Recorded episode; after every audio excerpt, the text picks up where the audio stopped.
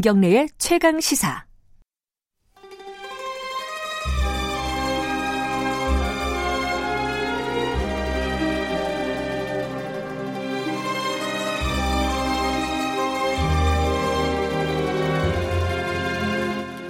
진정한 보수의 가치와 품격은 무엇인지 우리 사회의 뜨거운 현안을 보수의 시각으로 들여다보는 시간입니다. 보수의 품격.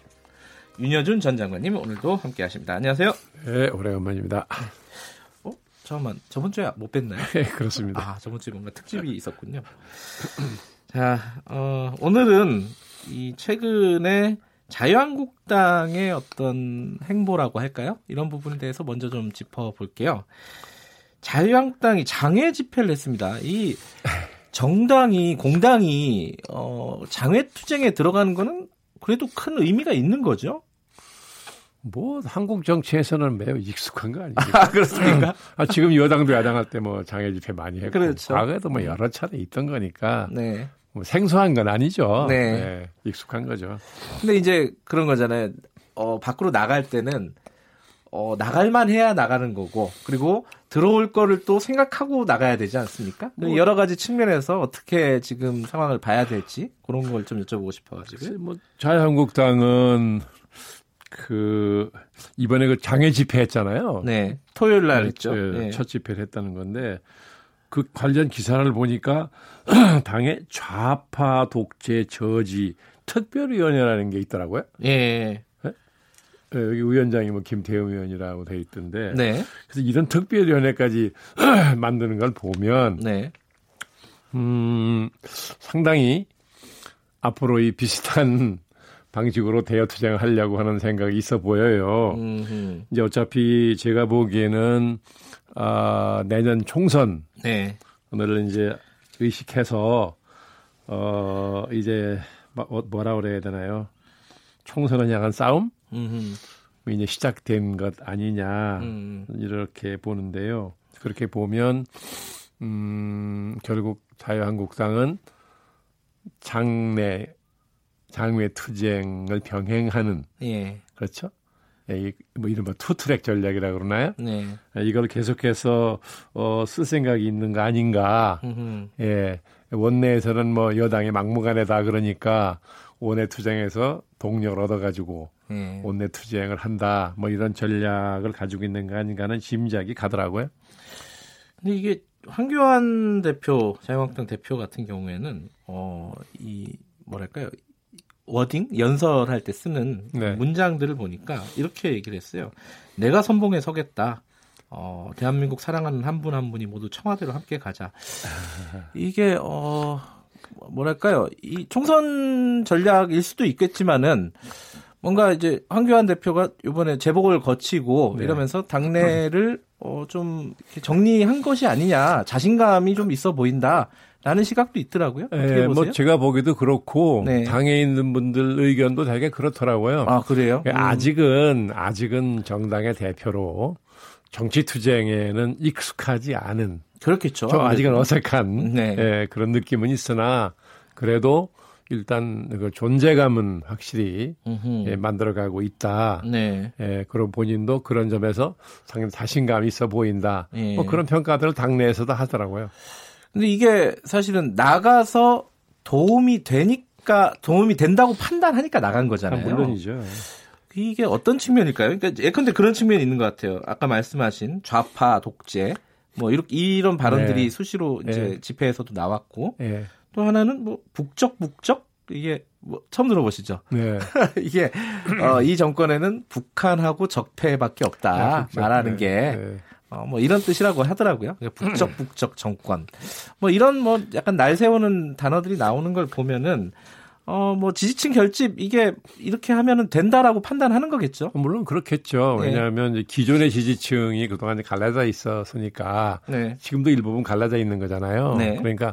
우선은 내년 총선까지 이렇게는 안 가겠죠. 네. 왜냐하면 총선에서 이기려면 중도층을 흡수해야 되니까 아. 지금 같은 스탠스로는 중도층 흡수가 안 되잖아요. 네. 그러니까 아마 이거는 나중에 가서는 바꿀 거라고 보는데 지금 당장은 어차피 이제 비대위 체제로 오다가 네. 새로 당대표가 등장한 거잖아요. 네. 그러니까 황 대표 개인으로 봐도 그렇고 당 형편으로 봐도 그렇고 일단 지지층을 결속을 하고 그걸 중심으로 외연을 확장한다. 으흠. 뭐 되게 상식적인 전략이죠. 음. 그걸 생각하고 있는 거 아닌가 그렇게 짐작이 돼요. 근데 그렇게 말씀하시니까 이 자유한국당 지도부가 사실 태극기를 직접 손에 들지는 않았다 그래요. 네, 예. 그것도 어떤 그 앞으로를 바라본 아, 물론이죠. 그런 행동이죠. 아, 물론이죠. 지금 당장 드는 아, 그런 건... 그런 자살 행위를 하겠어요?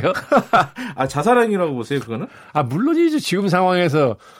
저 장외 집회하면서 자유한국당에 태극기를 들어버리면 네. 그건 중도 확장을 포기한다는 뜻인데 그건 정치적 자살행위 아니에요?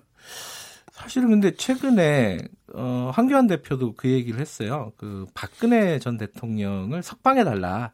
이게 뭐 행, 형 집행 정지가 될지 뭐 지금 사면은 안 될 것 같은데 재, 재판 중이라서. 그렇겠죠. 어쨌든 어, 석방을 해달라라고 얘기를 했어요. 될 거라고 생각해서 얘기한 건지 뭐 정확하게 의도는 모르겠지만은 이 부분은 어떻게 읽어야 될까? 같은 게 아닐까? 장애 집회랑 같은 어떤 지지층 결집을 위한 아니, 게 뭐 아닐까? 물론 지지층 결집에도 예. 뭐 효과가 있을 거라고 봤을 거고요. 예. 또 지지층 결집이 아니더라도 어 뭐 박근혜 대통령의 과오를 다 용서하자는 것은 국민이 동의하지 않겠지만 네.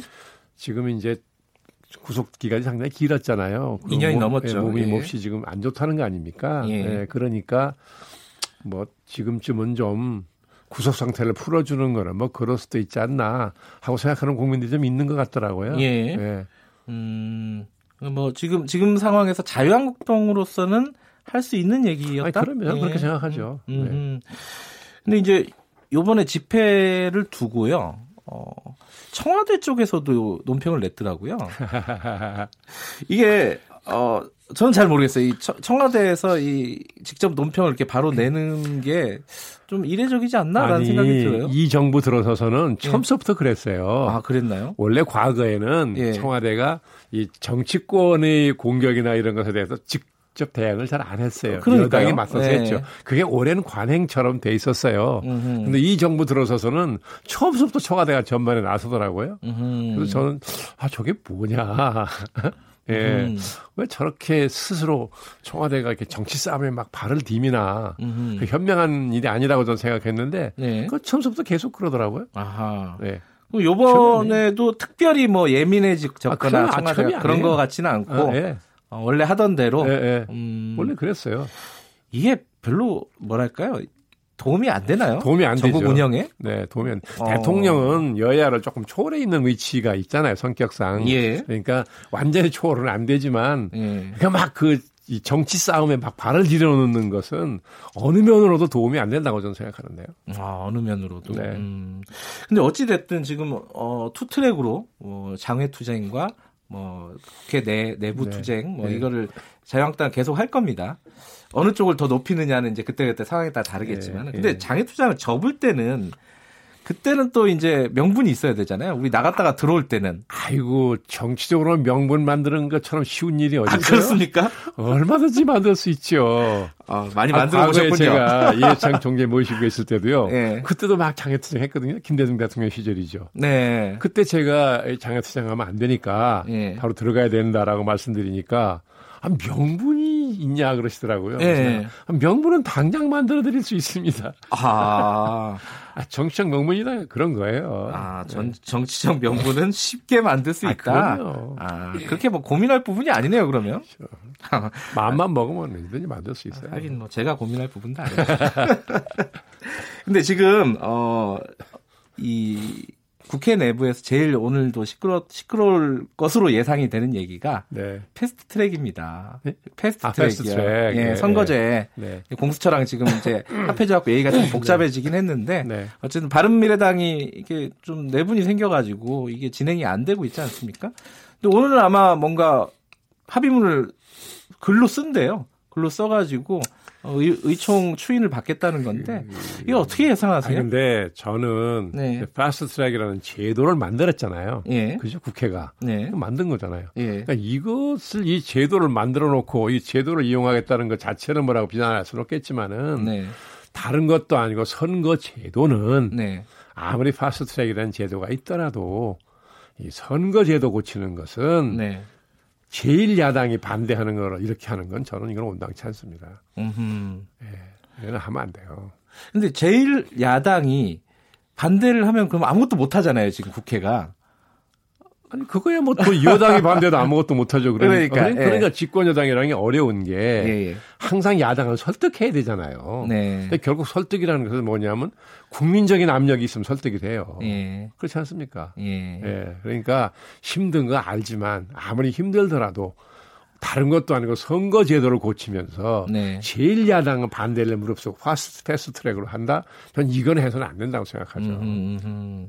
그러면은 혹시 그러니까 이게 협상이 잘 안 돼가지고 이번에 못 하더라도 다음으로 넘기더라도 지금 해서 안 된다 이렇게 보시는 건가요? 아, 저는 그렇게 보는 거죠. 음. 아니, 어차피 지금 거대 여야당은 할 생각 별로 없는 거잖아요. 음. 민주당은 그래도 이제 협상을 하고 있는 거고. 아니 뭐 공수처나 다른 법을 통과시키려니까 네. 그런 거겠죠.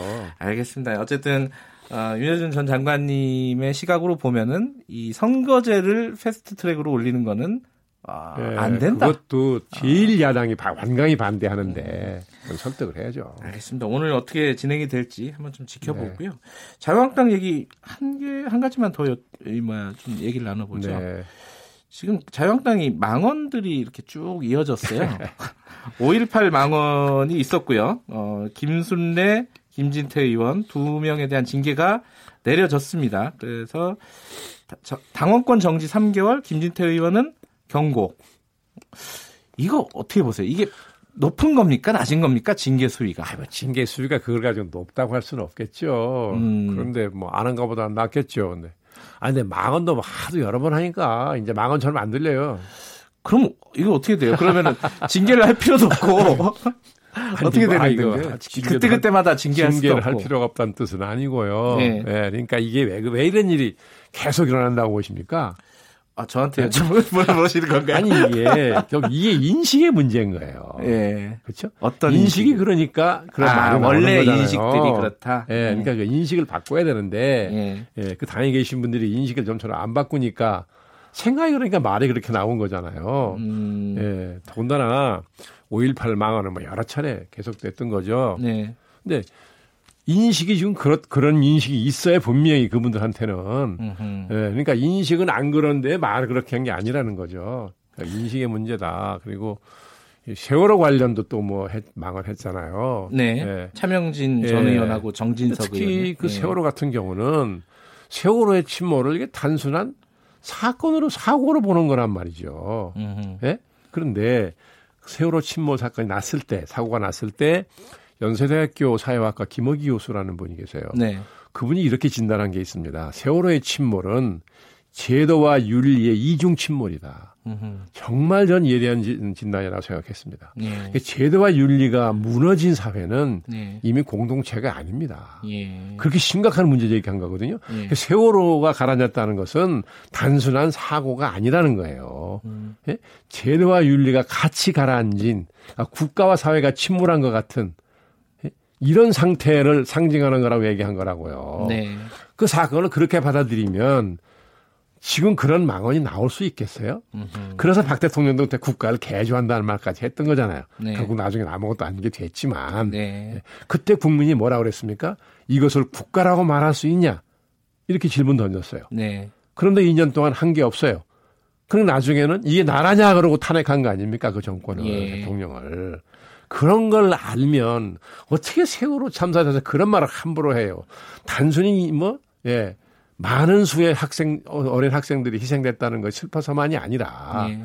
그, 그, 그 침몰의 성격이 뭐냐. 그 당시 집권당 아니잖아요. 지금 자유한국당은. 그렇죠. 네. 그런 인식이 정확하게 돼 있어야 되는 거죠. 네. 어, 이 세월호 얘기가 나오니까 윤 장관님이. 굉장히 또 흥분을 하시는. 아, 그럼요. 네. 흥분 안 할 수 있습니까, 이게? 오일팔도 그렇고 세월호도 그렇고 인식의 문제다. 이거는. 아, 그럼요. 네. 네, 오늘 어, 보내드리면서 요, 요거 하나, 하나 여쭤볼까요?